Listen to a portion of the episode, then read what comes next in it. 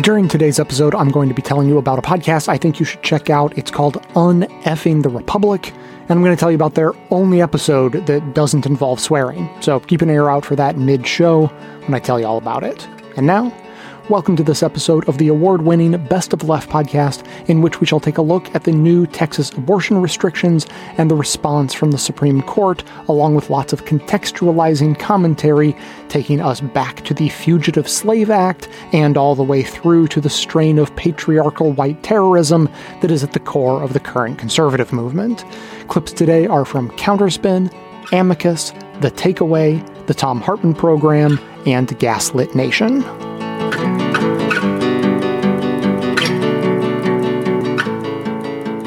Well, I'd like to ask you first about Senate Bill 8, or the Texas Heartbeat Act itself.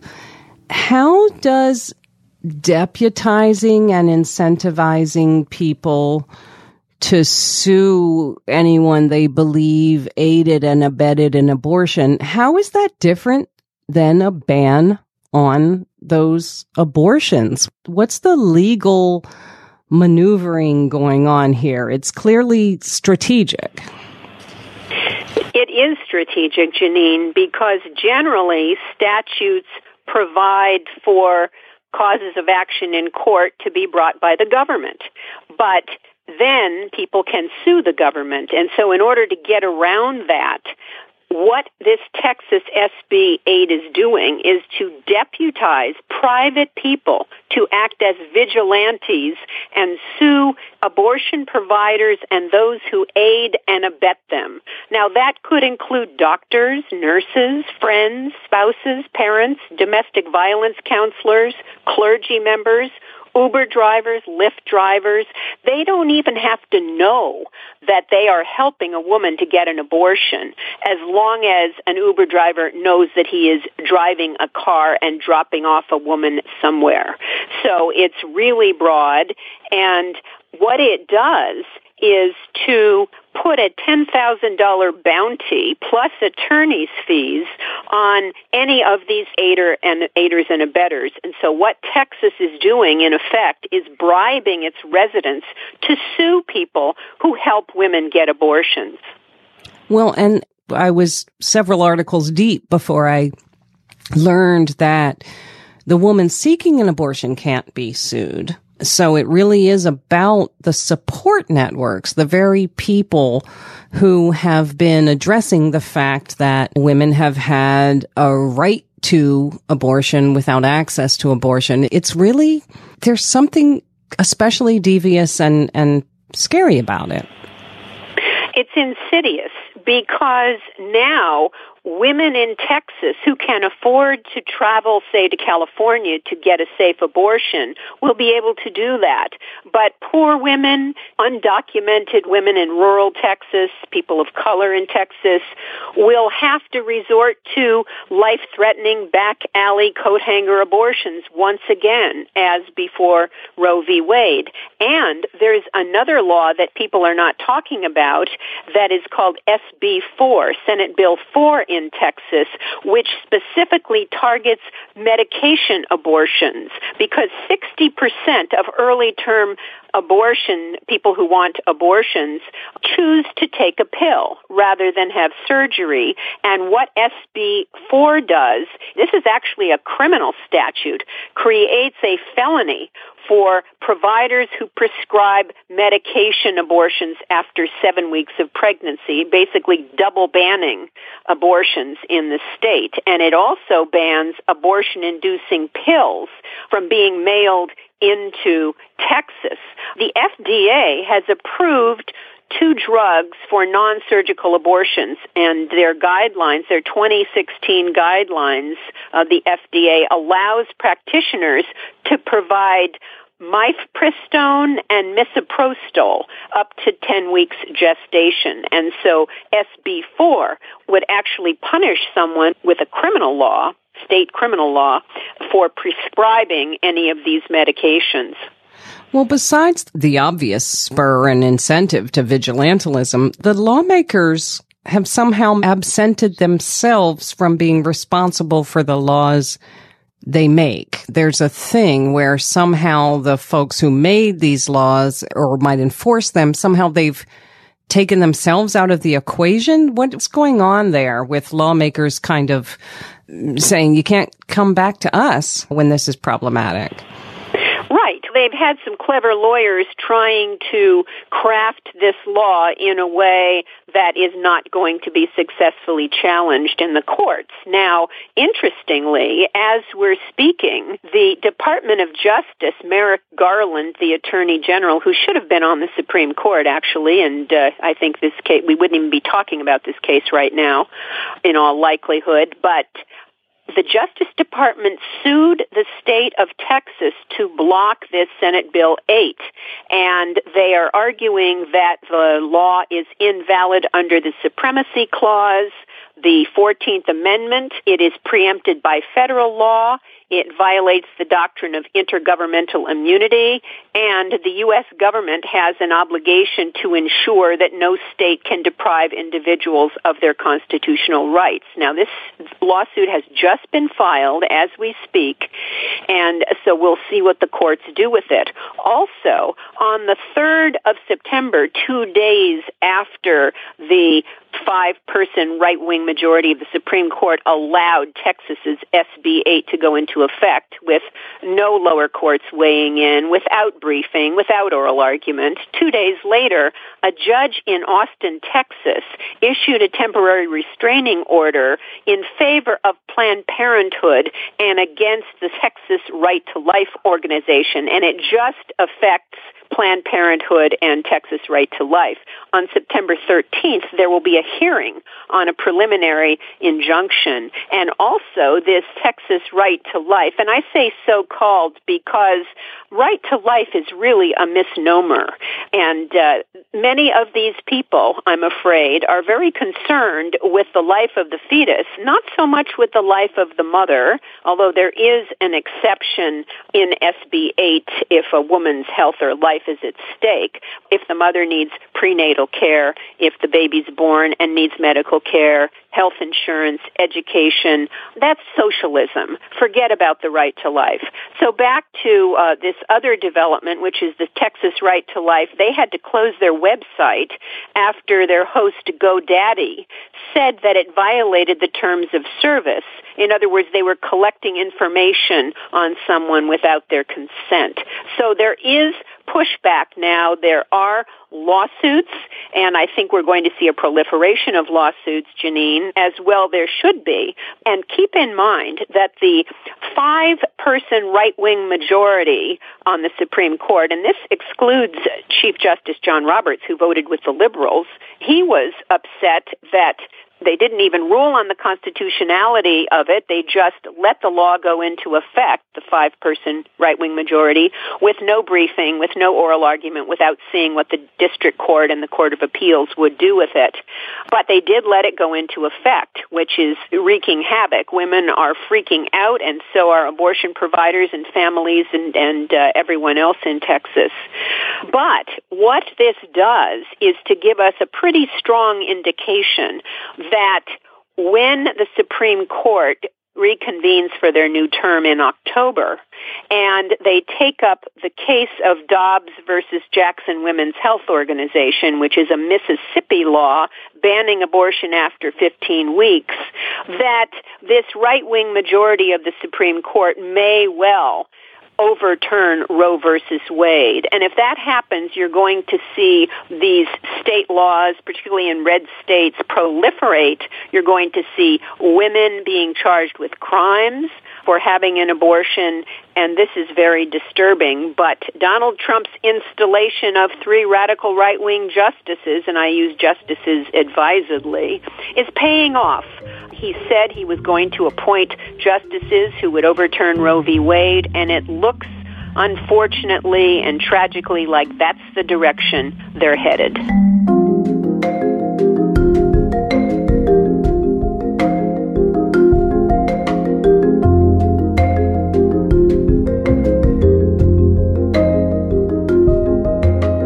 You wrote in Ms. Magazine that this kind of citizen attorney general vigilante law has a long and pretty sordid history that harkens back to the Fugitive Slave Acts.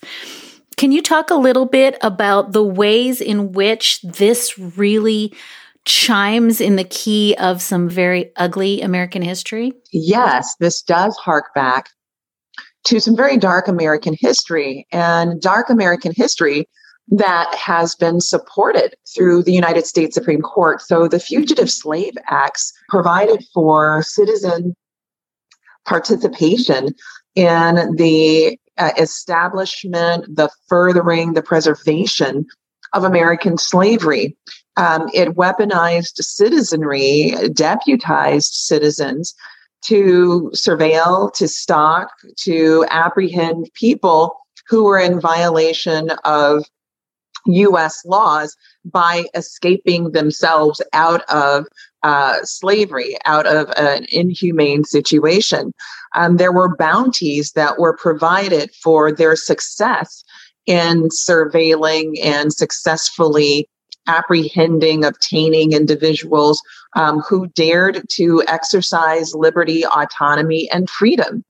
And when you think about this Texas law, there are certain analogs that eerily resemble that of the Fugitive Slave Act in that it provides for a right of action of private citizens it provides for financial remuneration of those uh, citizens who are able to successfully peg uh, someone who has aided or abetted an individual in obtaining an abortion. And what this means with the law written in such broad terms, this could implicate the Uber driver, the Lyft driver, the bus driver, uh, the receptionist that works at an abortion clinic, virtually anybody who has been in the way of the path of a person exercising the constitutional right to terminate a pregnancy. What's interesting about the law, Dahlia, is that um, after Roe v. Wade, there was Planned Parenthood v. Casey. And what comes out of there is that there should be uh, no obstacle placed in the path of a woman in terminating a pregnancy.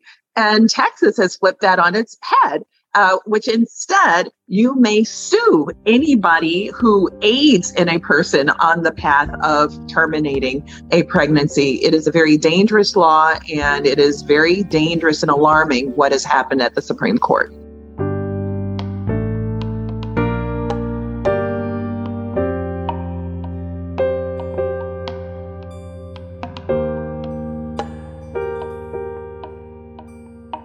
January 2021, Counterspin spoke with Kimberly Inez McGuire, executive director of the group URGE, Unite for Reproductive and Gender Equity. We asked her first about how courts have reaffirmed Roe time and again, but that still didn't get at the layers and layers between what the court says women can legally do and what they can actually do? The gulf between the theoretical legality of abortion in this country and the lived experience of people trying to get an abortion is wide and getting wider. And so much of the restrictions on abortion are rendered invisible because they only appear based on who you are, where you live, and frankly, how much money you have in the bank.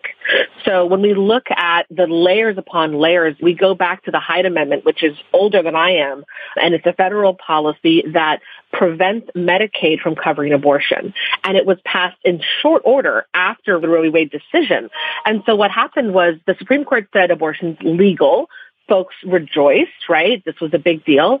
And almost immediately thereafter, the door was closed on any low income woman who gets her insurance through Medicaid. And so for decades, if you are using Medicaid as your insurance, abortion access is not real to you. We then have seen since 2010 this newer tsunami of abortion restrictions, literally hundreds and hundreds of new abortion laws passed in almost every state in the country. There's a handful of states that have held the line, but all over the country, we are seeing restrictions on who can get an abortion, where they can get an abortion, restrictions designed to shut down clinics, restrictions targeting young people, right? And this has created a labyrinth for anyone who's just trying to navigate getting basic health care. And so again, we, we have this sort of legal fiction of Roe that says abortion is legal, but if you can't afford it, if you are young and can't get your parents to sign off on your decision, if there's not a clinic in your neighborhood, if the clinic in your neighborhood has been shut down by a state legislature that was targeting them, all of these things can become insurmountable barriers in the real life experience of trying to end a pregnancy.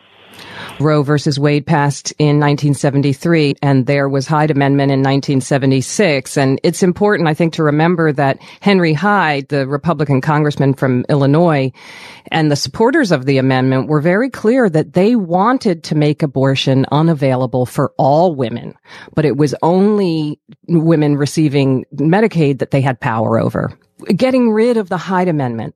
It's not permanent law. It can be eliminated. That's one concrete action that President elect Biden could take right now. We are hopeful but cautious. As many folks know, President Biden has had a somewhat public evolution on the Hyde Amendment, right. where after, frankly, the outcries, nationwide outcries during the campaign, he then made clear that he would be committed to ending the Hyde Amendment. So we're grateful that he took that position publicly, but we also are really clear that accountability is going to be necessary to make sure that promise is kept. And we have seen a few statements from the administration so far around the topic of abortion.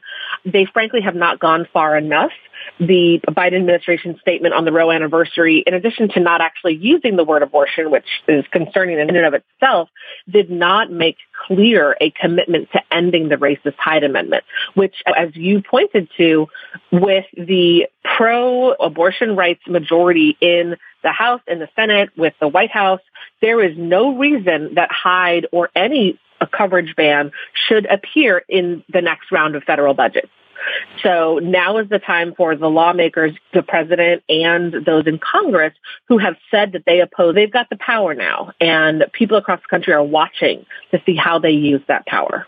I just want to add that Hart just did some research. Significant majority, 62% of voters favor Medicaid coverage of abortion services as against a 38% opposed. There's majority support among men, women, all age groups, all education levels. Words are powerful. It does matter that Biden didn't use the word abortion in his statement on the Roe anniversary. And framing is powerful, which is why I appreciate the way that you and Urge and others describe legal abortion as the floor, not the ceiling, as part of that expansive understanding of reproductive justice. Can you talk a little bit about how we talk about abortion and why it matters? What are you trying to do with that floor, not the ceiling phrase? Absolutely. So I think there's a few key pieces here. One is about how we show respect to people who have had abortions. And first and foremost, those who have had abortions deserve the dignity of recognition. We need to use the word abortion. We need to talk about abortion as necessary health care and as a social good. Anything less, honestly, disregards and disrespects the one in four women in this country who have sought out this health care. So that's the first piece is, is just saying the word abortion. It's not a bad word. It's a, you know, word that's saved people's lives and helped shape better futures. The other piece around the floor, not the ceiling, is for people with economic resources, what is a legal right on paper has so much more meaning than for people who are blocked because of economic barriers, because of racial barriers. So we look at something like abortion access even before Roe v. Wade, when abortion was illegal across, you know, large swaths of the country, the reality is that women of means have always been able to get abortions. That has always been the reality for people with money. The vision for reproductive justice is not just you have a theoretical right to abortion if you can fight your way through all of the muck and the, the, the restrictions, but reproductive justice means that if you've decided to end a pregnancy, you can do so safely, with dignity, without upending your family's economic security, and without being subjected to, frankly, misogynist hate speech and stigma. If you want to know why I am friends with the folks over at the Unfucking the Republic podcast, just go listen to their recent episode breaking down 9 11. First of all, they were hesitant to even address the 20 year anniversary, as was I, but ultimately decided that it was worth it to try to bring something of value to the conversation. As did we. Ours is just in the works. To me, it is that very hesitancy where you can see that careful thought is at work. A 9 11 episode that retreads well worn narratives isn't worth your time or mine or that of the UNFTR team. Case in point, they insisted on giving more context to the story than just about anyone else, something I put a high value on myself, with their story starting back on September 11th, 1973. And if you don't know what happened on that date or why it's relevant, you'll just have to go listen now, won't you? So do just that. Have a listen and then subscribe to hear what else they've been cooking up wherever you get your podcast by searching for UNFTR or by clicking through on the link in our show notes.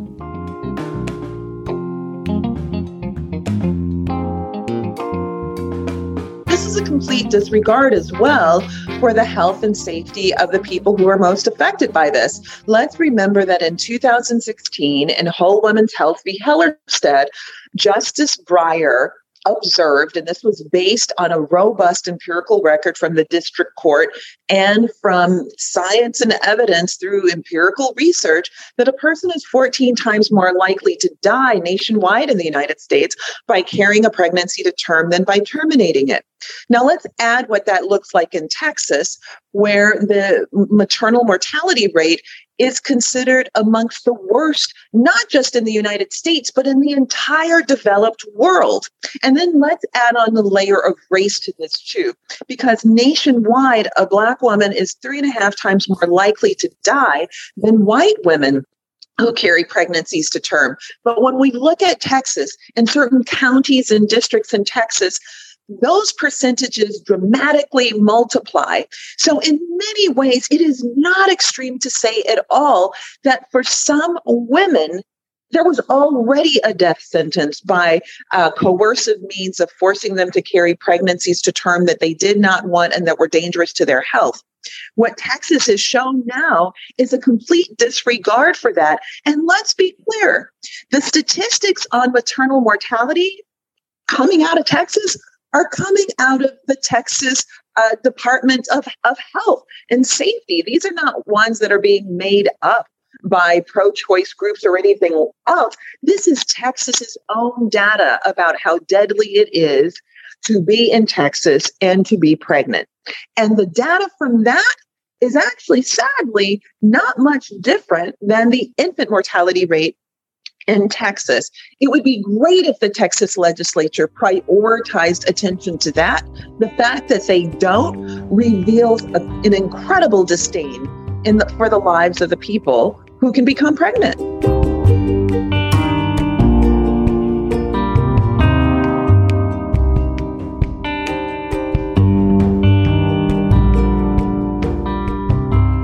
Dr. Moayedi, how would anyone know if someone else had a private medical procedure or surgical procedure? How would someone know that someone has sought an abortion? The scary part is, is that these extremists actually camp out outside of our clinics every single day and they take pictures of staff. They take pictures of patients. They write down our license plates. They already have an expansive infrastructure across the country for surveillance and harassment of abortion clinic workers and abortion seekers. So how they would know is through their expansive surveillance infrastructure that they already have in place. Let me ask a, a follow up to that. What if someone maybe who has a private physician goes into, say, a university hospital and sees their private physician and, and, and is either prescribed the, the pills necessary for a medical uh, a, a abortion or is actually given, say, a D&C, a, a surgical procedure? Does that mean that basically it's only those who can be surveilled who are most vulnerable here? Yes. So we're unclear right now who they're going to bring suits against and how. Um, but yeah, it is unlikely that a private family physician or OBGYN in their office that is providing um, just individuals in their practice care is going to be found out. But it's also important to remember that in Texas, m- your regular physician is not technically usually allowed to provide abortion care to you. And so our state has already been regulated to the point that pretty much all abortion care happens within our known clinical settings. Ah. So if yeah, so they have already they've already thought of that. They've filtered us down to a few spots where um, most, if not all, abortions in the state happen. So, Dr. Kumar, I'm struck again. Dr. Moayedi said that the primary purpose of this law is to intimidate and frighten. Are you feeling intimidated and frightened? Certainly, yeah. And I, I totally agree with Dr. Moayedi that to your question before about how would you know or what happens if this that the other and i think just asking those questions is what this law is designed to do right it's designed to have folks who may need access to abortion folks who provide abortion to think about every little thing that could happen and how somebody could find out if you want to continue providing the care that you've been providing and make people feel fear and feel intimidated. So I think even having this conversation and sort of working through these questions and of course the last few months about all the what ifs and how and who and where and what's going to happen, the amount of energy and time that's been put into that is exactly what this law or part of it is designed to do. So feeling fear and intimidation is not a new thing for us that do this work in Texas or places like Texas. We're we're used to it. doesn't make it easy, um, but it's part of the work here. And I think naming it is part of getting around it. So, of course, the fear is there. I, I feel it all the time, but I don't allow the fear to control me. It doesn't serve me. It doesn't help me or the people that I'm trying to take care of, but it's there. And I think some of us feel the fear differently and perhaps more heavily. But for me, the fear is there, but I try to move through it and, and recognize that it doesn't serve me. Dr. Moayedi, how does having this bounty uh, essentially placed on, on your heads affect physicians' capacity to get insurance in the state of Texas? Yeah, that's a great question and one that we all started grappling with very early on after this law was passed. So, um, for now, thankfully, it seems like this is not a malpractice issue at all because it is a civil proceeding. And so currently it has not affected our malpractice carriers. However, it's certainly a concern and of course I think something that was on their mind in this process. But since it is a civil procedure and it doesn't have anything to do with um, actually with medical care, it is so far out of our purview of our malpractice insurers. But that remains to be seen what will happen. I don't know what will happen if we start getting dozens and dozens of these frivolous lawsuits. What our state medical board's going to say? What are the insurance companies going to say after that? What will the hospitals say that we have privileges at?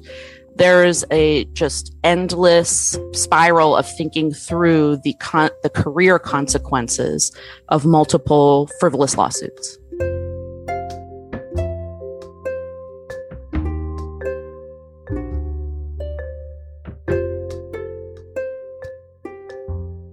I want to really focus in on the fact that the Supreme Court chose to let this bill stand on the basis of a really hyper technical jurisdictional argument.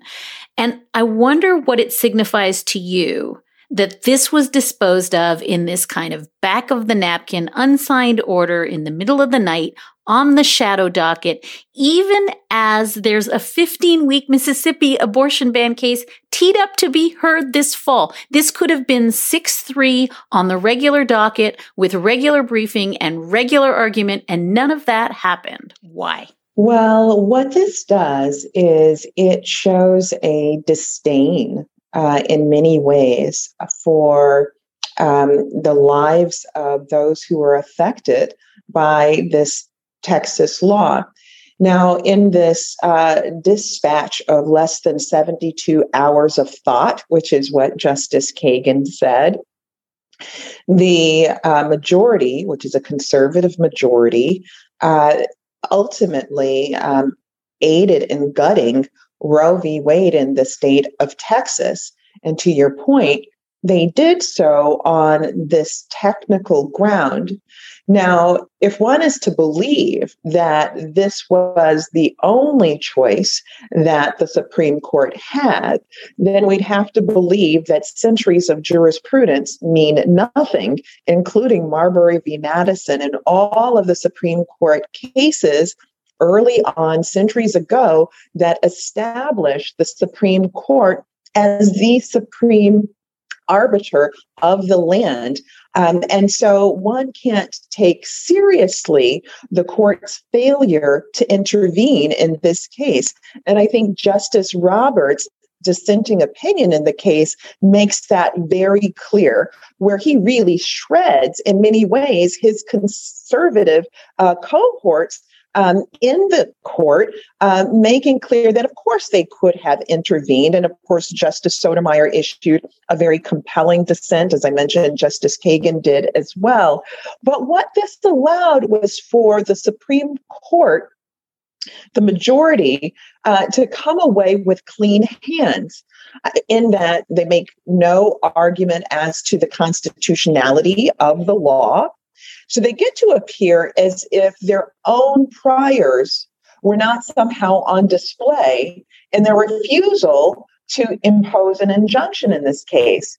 As Rebecca mentioned, this is a long time in coming. And so, as we look at the jurisprudence that's been articulated in dissents by these uh, justices, as we look at their private uh, leanings, such as Justice Amy Coney Barrett and the advertisements that she has signed on to, the speeches that Justice Alito has given, uh, the dissents and concurrences coming from uh, Justice Clarence Thomas, that this too has been a victorious moment for them. And let's be clear that this is part of a very well oiled machine.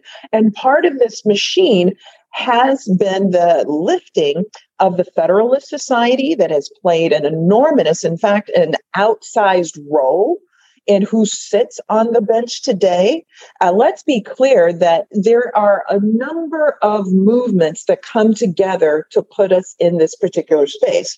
The decades long anti abortion movement, which has been well oiled and well funded, with some of the sharpest legal minds paid a lot of money to help along this vein. And we see that in the Mississippi case, we see that in the uh, Texas legislation here that movement has also affected who sits on the bench as well. When Donald Trump was in office as president, he was able to nominate more judges to the federal bench than any other president, save George Washington. Uh, most of those uh, judges that he uh, nominated were already filtered through the most conservative filter ever. Those are people who are on the court and on the Fifth Circuit as well. And so we can't see the Supreme Court's involvement as just simply isolated from their involvement in social groups. We can't see what Texas, the legislature, did as isolated from the broader movement and even isolated from Mississippi and these other states. This has been a deeply coordinated um, movement that has taken foot. And in that way, no, it's not surprising what these conservative justices just did. Adam Serwer wrote so much with regard to the Trump administration, his brilliant observation that I think was incredibly vivid and descriptive of the politics of the Trump administration. The cruelty is the point that there's a message of power. There's a message of domination. Um, in showing your disregard and your disdain and that this is not important. And that's part of what my guess is about why they did it. Um, it's certainly an issue that's important to many of them. We know that abortion is important to Amy Coney Barrett. We know that abortion is important to Brett Kavanaugh. We know that the that this is not something they are not interested in. Um, and so, and, and I can't answer, Dahlia. I don't have a great guess about why they did this. From a layperson's perspective who doesn't, I, I don't have the kind of legal background that you and Michelle do, I think, wow, it feels like this is actually undercutting the court itself and precedent, even if it's precedent that we may guess they're eager to overturn. And I believe they are eager to overturn it. And I have suspected that they would for a long time. But to say like we're not even going to bother to uphold this federal law that that was made by our body by the Supreme Court feels to me to be self um, diminishing in some way. And I am confused by it. And this is the conversation we have been having in the car. But we also know that this project, and, and this may be what I, I heard Michelle talking about um, the years of organizing from an anti abortion movement. There's also been years of organizing by a Republican Party um, to put a court in place um, that would take all of the disdain for reproductive autonomy and reverse Roe or make it functionally meaningless uh, take away, fully take away the rights and access um, to abortion care, um, to full health care. Uh, and this has been a mission of a Republican Party, and we've known it, and it's happened through state legislatures and, and a conservative movement that was obsessed with taking over state legislatures to excellent effect that you have state legislatures that come up with these wild laws like the one in Texas um, to taking over the Supreme Court and a Supreme Court seat that was held hostage by Mitch McConnell in the last year of Barack Obama's term to a Senate that jammed through a replacement for Ruth Bader Ginsburg in the last days of Donald Trump's administration. The Tea Party, this, this has all been in the cover of night stuff that was just barely under the surface of the Republican Party for decades. It was the, the, rise of the Tea Party that said it was all about economic conservatism and being worried about taxation, but in fact just got into power 10 years ago and started voting to defund Planned Parenthood every week.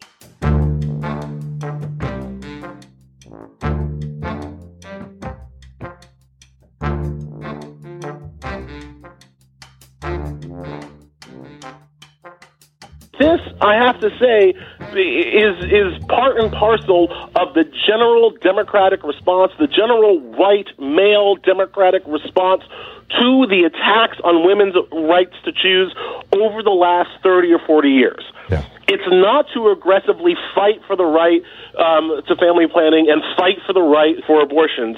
It is to appear to be protecting the principle without actually putting skin in the game, butts on the line to to fight and protect women. This is what Democrats do more often than not on this issue.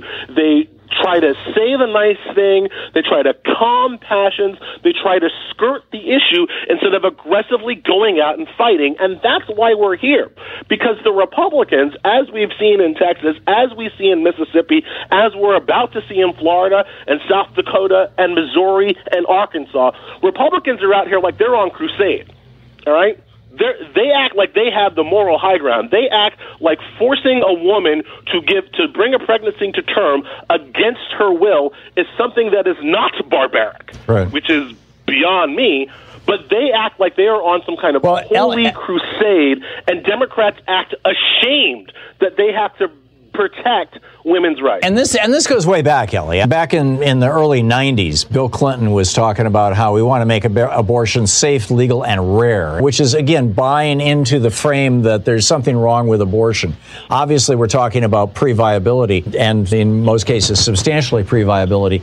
But this overwhelmingly emotional argument combined with the fact that you've got the Catholic Church which has a seat in the United Nations and has no female citizens, but is on the Family Planning uh, Commission at the UN, or at least used to be. I think that you've got a lot of Democratic politicians who are afraid to offend Catholic voters. They, they don't want to lose them. And so they've always tried to have it both ways. Oh, we're trying to keep abortion safe and legal, but, you know, we kind of agree with you that it's morally something that's a little creepy and we shouldn't have. Instead of saying, right, unwanted pregnancies can be a terrible problem. They can be a life destroying problem for some people. They can certainly be a life altering problem for most people.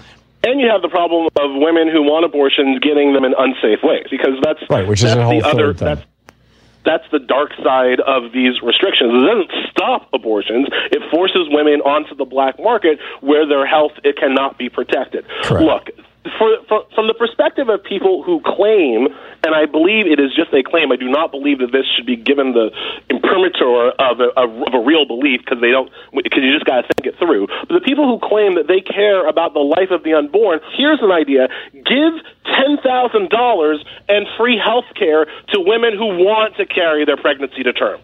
Like you could do that. If you were so concerned about the care and well-being of unborn people, what you would do was to make sure that the mother was as protected, as healthy, as rested as possible in this society. You wouldn't be fighting against a six week uh, federal family leave policy. You would be demanding one year paid federal family leave for any woman who wants to bring a pregnancy to term.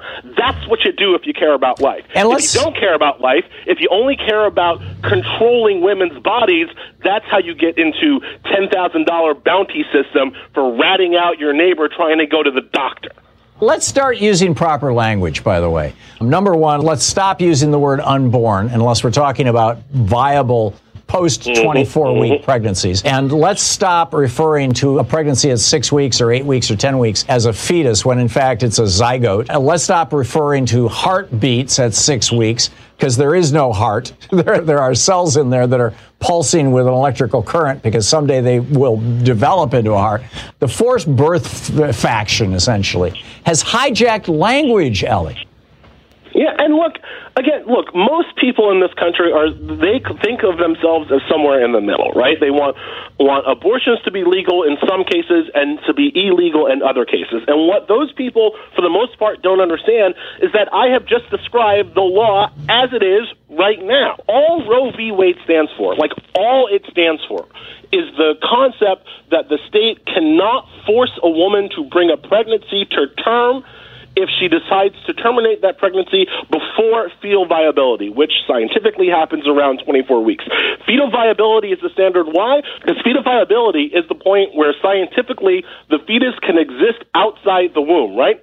This makes sense. At the point where the thing needs its needs the woman to survive, then clearly it is still part of the woman's at the point where you can take it out and it can live on its own with medical help, well, then we're in a different situation. Right, and that's where it so goes from being a fetus to an unborn child. Right, and that's why the courts have put the demarcation line at fetal viability. After fetal viability, we agree that there is some state interest in blah, blah, blah, blah, blah. Before fetal viability, we agree that women are people too. Right. It's as simple as that. So the law, as it is right now, already accounts for this push pull in American politics with people who want abortions sometimes but don't want abortions other times. That's where we are already. So, Elie, how do you think this thing is going to play out in Texas legally? I, I, I, know, I believe you're a graduate of the Harvard Law School, if I'm recalling correctly. Indeed, although that's not as sterling a credential as it used to be. Look, the, what Biden needs to do is, via executive order, establish federal abortion providers, federal doctors who are through qualified immunity cannot be sued by these private citizens trying to carry on their bounty hunt.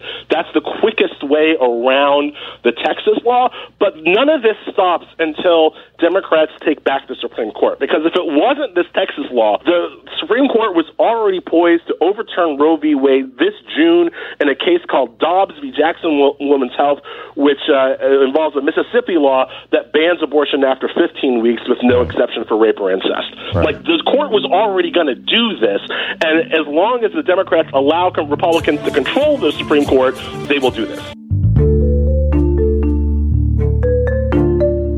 We depend heavily on memberships to fund the production of this show because having principles in the attention economy is bound to cost you. And that's definitely been the case for us. When the company that was selling ads for us way back demanded that we allow our listeners to be tracked and hyper targeted with manipulative ads, we refused because we find that to be blatantly unethical and in many countries illegal when it's done without the ability to opt in or out, which is the case for all podcasts.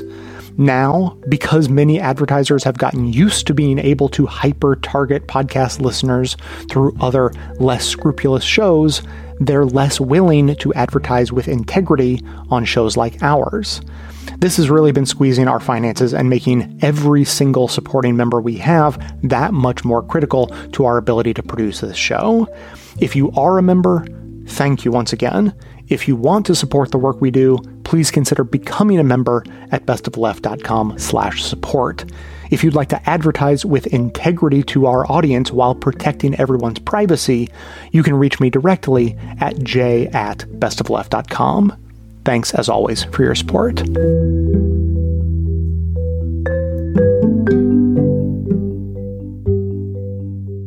Press, that traditional press that you talk about, what was also frustrating is that you see this kind of uptick between 2010 and 2013, dramatic between that time, 2010 to, to 13, more anti abortion, anti reproductive rights laws that are proposed and enacted than the 30 years prior. And this is during the time that Barack Obama is in office. And there are reporters who are kind of, you know, framing this time of the Tea Party as, well, this is just all politics. And they're divorcing it from the importance of race and being part of this discourse and the ability to use race, weaponize racism, weaponize white supremacy in ways that at that time there were reporters talking about we were post racial how wonderful it is. We have a black president. This is the new coming of America. And there were those like you, like me, and that other people were saying, no, look at what this represents. This is actually dangerous, what's taking place. And sadly, it's taken a while for traditional news media to catch up.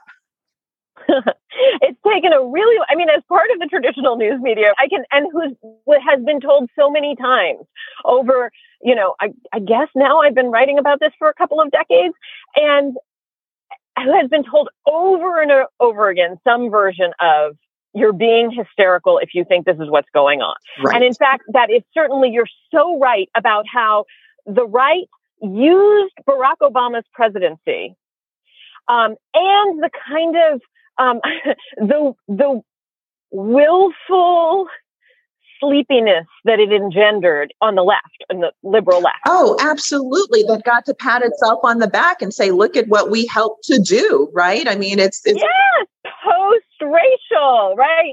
Exactly. we elected a black president. Post racial was white liberals celebrating themselves and saying, look at what we did. We got Barack Obama uh, in the White House while being asleep at the wheel on yes. all of these other fronts. And to be clear, the, the Democratic Party has played a really crucial part here, too, in encouraging that sleepfulness right? Is that a word? I'm very tired. If the press refused to acknowledge what the right was doing in, in building its power in state legislatures, in, in taking over the court, in moving in this direction, the Democratic Party that was theoretically supposed to be on the side of reproductive rights and autonomy has absolutely refused to fight for them up until as recently as the Amy Coney Barrett confirmation hearing, where nobody wanted to have the fight because the Democratic Party has absorbed an inaccurate and incorrect message that people find abortion icky. And I would argue that is because they find because there is an assumption that anything having to do with women's autonomy um, and human full and equal human thriving is icky, right, to a lot of people. Um, but the Democratic Party has not fought on this, despite the fact that the legality of abortion is actually one of the most broadly popular issues in this country, even in red states. People, the press, again, would have you believe that the country is irrevocably divided on this, right? That it's 50 50, nobody's ever changing their mind. But in fact, good, smart polling over the past decade has shown that is a myth seven in 10 people, even in purple and red states, want abortion to remain legal in some form. And the Democratic Party, despite having that very good, strong evidence in front of them, has refused to fight for abortion rights, for better abortion access. This administration is the first time since the 90s that a budget and it's, you know, has in its first draft not included the Hyde Amendment. The Democratic Party has permitted the Hyde Amendment to be in the budget, you know, through the Obama administration. The Democratic Party has refused to fight for abortion and in fact has contributed to the idea that it is there's something distasteful about it, that there's something icky about it, that it's a cultural issue rather than a key economic issue.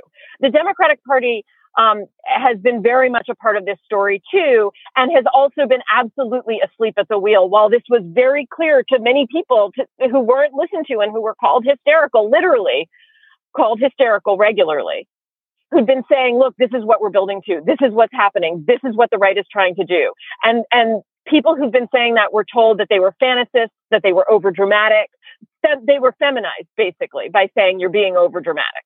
Rebecca, I'm so, so glad you said this. And I want to stop for a moment and honor the fact that Rebecca and I have stood on many a street corner in Brooklyn and asked each other, Am I hysterical right now, having had somebody tweet that at us or shout that at us? Um, so I think it's really important to fold into this conversation how subject uh, you can be to claims that you're overreacting, and and I also want to on behalf of a lot of the mainstream press, uh, acknowledge the fact that this narrative about this moderate centrist court, this redemption narrative that says that, oh, look at the end of the 2021 term and look at how centrist Brett Kavanaugh was and look how centrist Amy Coney Barrett and look at how they are drawn like magnets to uh, how right the left fundamentally is, how correct the left fundamentally is, and look at how centrist and moderates that they are. I mean, we, we really, really wanted that story. We peddled that story.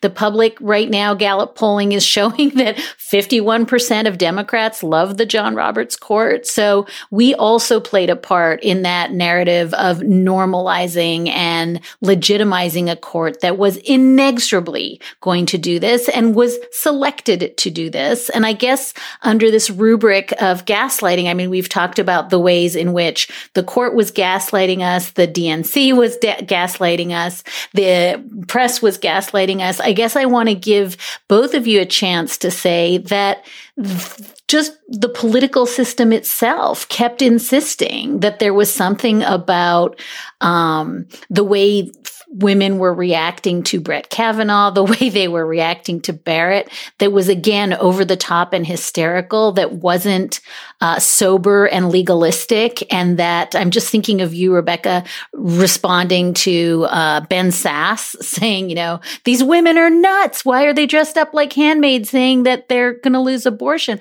I mean, the gaslighting all the way down. So there are two instances that I think of. One is that Ben Sasse, and that was the, during the Kavanaugh confirmation hearings. In fact, before he was accused of sexual assault um, by Christine Blasey Ford, when protesters were yelling in the chamber about abortion rights, um, Ben Sasse, who is the senator from Nebraska, who's a history teacher, said this thing from the perspective of a historian. Like, for decades, I've been hearing people scream that women are going to die. Where, and he used the word hysteria. You think that's an overstatement? No, he used the word hysteria. He said, where does this hysteria come from? Like, this is a ludicrous thing to say because I've been hearing it for decades. So, so that is this gaslighting and it's this condescension from the white male Nebraskan senator, history teacher, you know, with like a Harvard degree or something, who is telling you that you're just crazy if you think that the confirmation of Brett Kavanaugh to the Supreme Court is going to result in harm to women's bodies' rights and autonomy. So there's that instance. And then I want to bring up another instance that I also can't stop thinking about, which is the end of the Amy Coney Barrett hearings just this past fall, when the Democratic senator from California, Dianne Feinstein, reached over and congratulated as, as many people are watching this and just gobsmacked that after a Supreme Court seat was kept out of Barack Obama's power, as Barack Obama was prevented by the Senate, by Mitch McConnell, from appointing a justice to fill an empty seat in his last term. And Republicans jammed through Amy Coney Barrett, a known opponent of abortion rights. And de- the Democratic Party, there were a couple of people who really did fight, and I was grateful to them for it. But by and large, the Democratic Party lets this happen without saying this is, without saying, no, this is a travesty. This isn't how this works. This isn't, this, this is a horror show. This is what's going to happen. Here are the things. This, it's, it's abortion, it's voting rights, it's it's the environment, it's the planet, without saying all those things as boldly as they should have been saying. They didn't fight. They didn't fight. And at the end of it, you have all these people watching, me watching, my jaw on the floor, thinking, I can't believe this is just happening. And Dianne Feinstein, a Democrat, reaches over and congratulates Lindsey Graham on the, the best, smoothest confirmation hearings in her memory. That's gaslighting too that's telling all the people who are watching this thinking, oh my God, I'm seeing the future and I'm seeing our systems, our governance, our planet unraveling here in front of me on the television. And a Democratic senator is congratulating a Republican senator on comity and the smooth operations of the system. That's gaslighting lighting too, just as much as Ben Sasse is.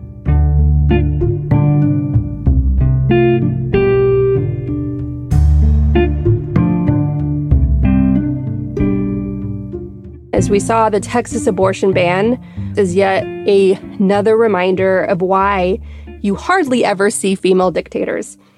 Americans, like many corners of the world today to varying degrees, from Afghanistan to Russia to Syria to Poland and the United Kingdom and too many other places, are up against the threat of patriarchal terrorism this is not only a war against women, but a war against LGBTQ people as well, who by their very existence challenge the rigid, harmful confines of who gets to be considered human under a patriarchy.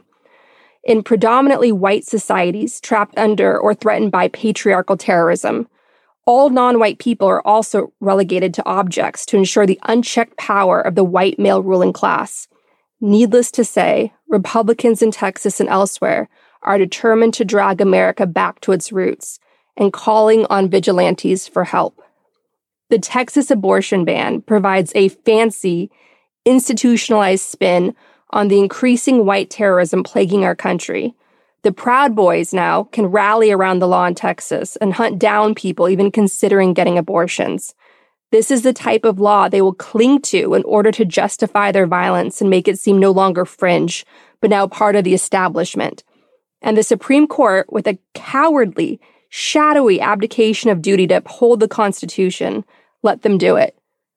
The Texas abortion ban is a legalized fascism, and the Supreme Court, packed by an illegitimate president who has a history of keeping a book of Hitler's speeches by his bed, who was raised by an infamous racist, arrested at a KKK rally in New York, refused to stop the fascist Texas abortion ban because fascism is the end goal. If you do not believe us, Google the definition of fascism, and flashing before your eyes will be today's headlines on the growing threat of nationalism in America, the cult worship of a dictatorial leader, violent suppression and harassment of opposition, including the press, racial and other scapegoating, and so forth, the entire Republican agenda is now a fascist white terrorist movement, often hiding behind the veneer of respectability with such harmful groups as now the Supreme Court, the Federalist Society, the Heritage Foundation, Freedom Works, the Family Prayer Breakfast, the Chamber of Commerce, Republican trifecta states, bewildering New York Times columnists, cable news pundits, and a whole list of white men and white women and token minorities who have chosen power and greed over the public good. And they're doing it against the will of much of their hostage states, known as red states. In Texas, for instance, if 11,000, only 11,000 in a state as large as Texas, if only 11,000 votes had flipped across nine districts in 2020, Republicans in Texas wouldn't have had the power to ban abortions and pass one of the most restrictive voter suppression laws in the country. This comes according to a great group we should all be supporting and following called the State Government Citizens Campaign, a group of like minded people working, volunteers, community organizers working to flip state governments from red to blue to avoid tragedies like what's unfolding in Texas. The Texas abortion ban is legal warfare against our democracy, much like the court packing by the Federalist Society, the voter suppression laws across the country amplifying Trump's big lie. All of that paid for by massive amount of dark money. Look at Jane Mayer's piece recently in the New Yorker, all about the dark money that's fueling these voter suppression lies, all based on Trump's big lie that the 2020 election was stolen from him and justifying expanding voter suppression laws and putting the power of our elections in the hands of right wing partisan ideologues. It's the same legal warfare you see in authoritarian states and declining democracies like Viktor Orban's Hungary, where opposition leaders faced intrusive and expensive audits, for instance. Authoritarianism isn't always tanks and brutality. It's also really expensive lawsuits and investigations. And like I said, financial audits. All of this is done to financially ruin and harass and demoralize and crush the opposition, completely ruin their lives. And therefore, they don't have any energy or any resources left to fight the authoritarianism. This is what we're seeing now in Texas, where anyone can turn in others for getting an abortion or helping someone, even an Uber driver can be sued. And those lawsuits can earn the bounty hunters thousands of dollars. These vigilante laws, like the Texas abortion ban, aren't limited to abortion. Republicans are also going after the rights of local governments to pass mask mandates, ensure environmental protections, and so forth. Using vigilantes to carry out their culture of fascism, these vigilante laws are dangerous loopholes in our Constitution. They're steamrolling our Constitution. Our Constitution protects us from the state, or it should, but these vigilante laws empower individuals to bully others and literally destroy people's lives. As designed by the Republican hijacking of our democracy, any right wing ideological judge, like the majority of the Supreme Court and roughly one third of judges packed onto the courts by Trump and Mitch McConnell, can look the other way, claiming individual rights, free speech, relig- religious freedom, and that they're just standing their ground. Currently, a Texas state judge temporarily halted uh, the rights of Texas Right to Life and its associates from suing workers and abortion providers at Planned Parenthood. That's a very small but much needed reprieve. TikTok activists have flooded the Gestapo website where people can report anyone trying to get an abortion or helping someone get an abortion. A clever young person who represents the hope of our nation, this young person by the name of Sean Black, created a bot that lets you flood the Gestapo website with spam. GoDaddy, the company that hosts this website, the Gestapo website in Texas, kicked the Texans fascist movement off of its platform refu- and refuses to provide their services now. Uber and Lyft promised to pay the legal fees of any drivers sued as part of the Texas abortion ban. So there are always creative ways to fight back. Just like when Trump tried to pass a Muslim registry and suddenly non Muslims started registering and, and flooding the system.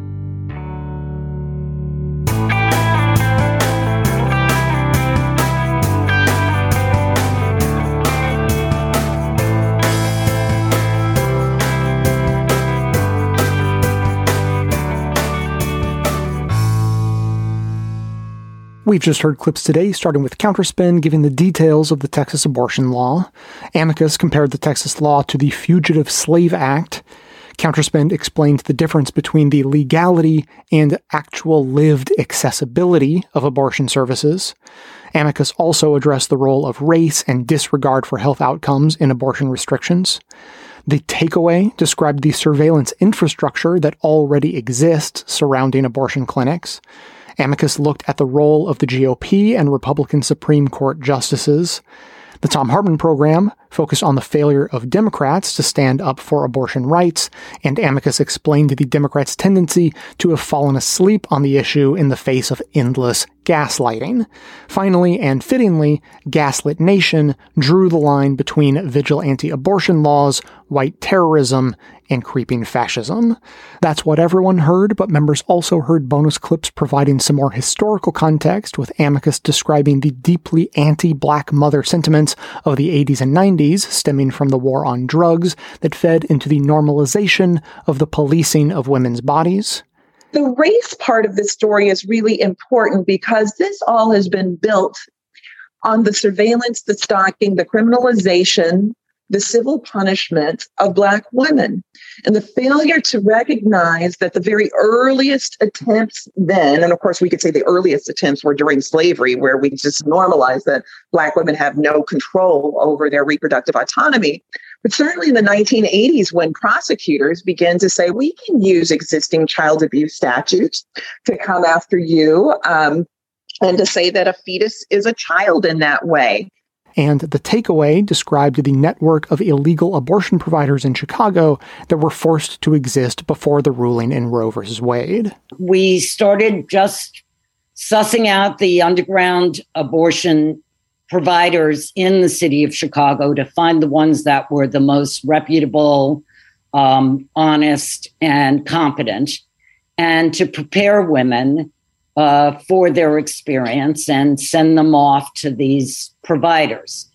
But what was unusual about Jane was within two years, and really by the time I joined in the fall of 1971, the women in the group had learned themselves how to perform D&C abortions and induced miscarriages. So we became a completely women run underground abortion service in the city of Chicago. To hear that and all of our bonus content delivered seamlessly into your podcast feed, sign up to support the show at bestoftheleft.com slash support or request a financial hardship membership because we don't make a lack of funds a barrier to hearing more information. Every request is granted, no questions asked. And now, we'll hear from you.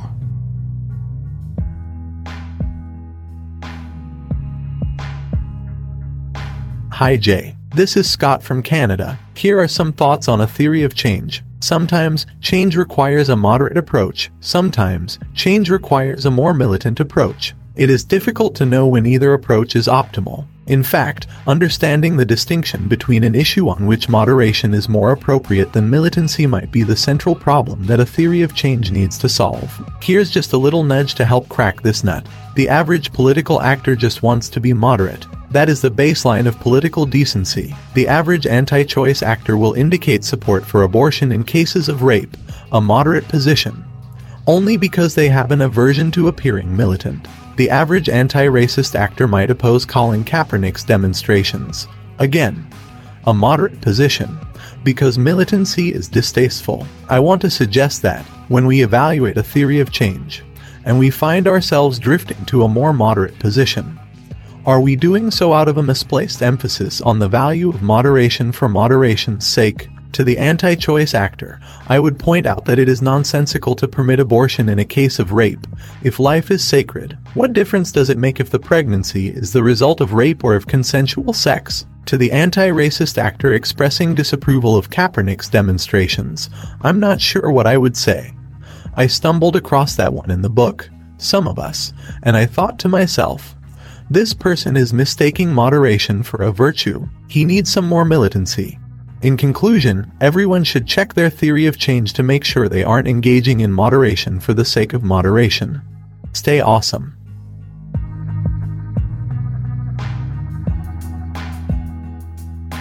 Hey, Jay. I think you might have been speaking in support of what I called what you played on the show to say. Because my point is that the people who advocate that our congressional leaders should get paid less have a poor theory of change. It's not really a good idea. It just feels good to them, and it feels good to us, but it's a bad idea.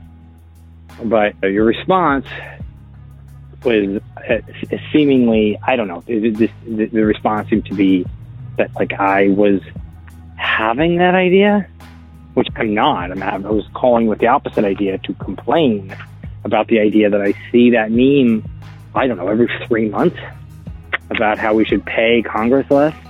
And while that feels this really good, I was just having some common ground with any sort of right winger. I do think that is a poor idea and was looking to see if anybody had a theory of change actually that suggested it was a good idea. If that's possible, if that's if it could be a good idea potentially, just to challenge my own to challenge myself, and also I just called in to to rant about that idea. So just thought your reaction was a little weird because it sounded like I was calling in to suggest that we should make legislatures legislators get paid less, which was not what I was doing. I was actually ranting about it and being as charitable towards that side as possible. Okay, take care, man.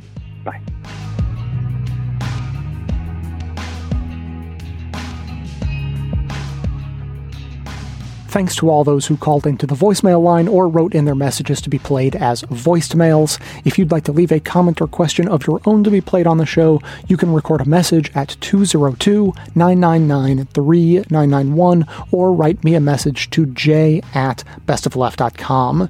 First of all, to put Nick's fears to rest, I went and listened back to my commentary that, that he was referring to the last time he called in, and I responded to him and another person who had written in on a similar topic. The, the other person was talking about term limits and the downsides of that. Nick called in, talked about reducing congressional pay and the downsides of that. I responded to both.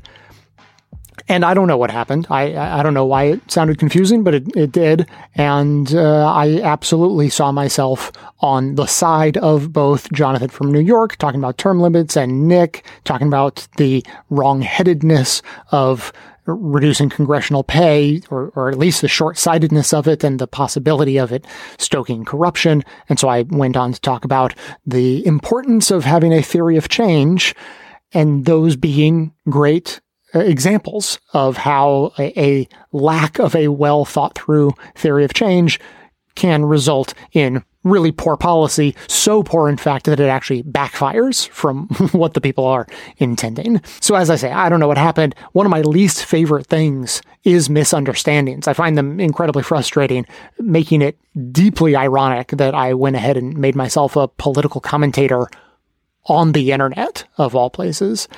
As for Scott, I think he is absolutely right that politicians tend to look to be in the center of any room they happen to be in. That's why they change what they say depending on what room they're in. And militaristic actions are often a strategy to shift the Overton window, pulling the center toward your cause so that moderates, when they are trying to find the center, will shift in your direction as the Overton window shifts in your direction.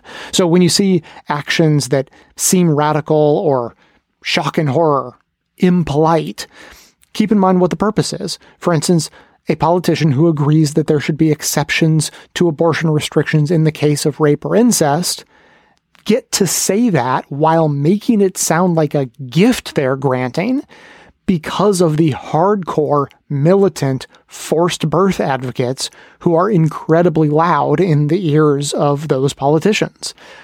As discussed in today's show, even the left has been buying into the right wing frame on abortion for decades with all of our talk of safe, legal, and rare. And that language has only recently begun to shift because of the more radical elements of reproductive justice advocates getting as loud as they possibly can in order to shift that narrative. And I think the problem the left falls into a lot is the idea that because our policies are so much more popular than the right, we should be able to win over support while being polite. Hey, hey, don't don't ruffle feathers, don't don't be so loud, don't be angry. Like we're right. Let's just let's just get everyone to agree with us. And it doesn't really work that way the other side yells a lot louder than we do on the specific issues that they really care about. And their echo chamber is designed to make people a lot angrier than the media on the left generally does. And that's why more radical approaches almost always need to be part of a theory of change. It probably shouldn't be the only element. You know, we need political strategy to get actual laws passed too. But when it comes to messaging, a bit of militarism is almost always a good thing to pull the Overton window and moderate politicians along with it in our direction. As always, keep the comments coming in at 202 999 3991 or by emailing me to j at bestoftheleft.com. Thanks to everyone for listening. Thanks to Deon Clark and Erin Clayton for their research work for the show and participation in our bonus episodes. Thanks to the monosyllabic transcriptionist trio, Ben, Ken, and Scott, for their volunteer work helping put our transcripts together. Thanks to Amanda Hoffman for all of her work on our social media outlets, activism segments, graphic designing, webmaster mastering, and bonus show co hosting. And thanks to those who support the show by becoming a member or purchasing gift memberships at bestoftheleft.com slash support or from right inside the Apple Podcast app. Membership is how you get instant access to our impressively good bonus episodes in addition to there being extra content and no ads in all of our regular episodes. For details on the show itself, including links to all of the sources and music used in this and every episode, all that information can always be found in the show notes on our website and likely right on the device you're using to listen.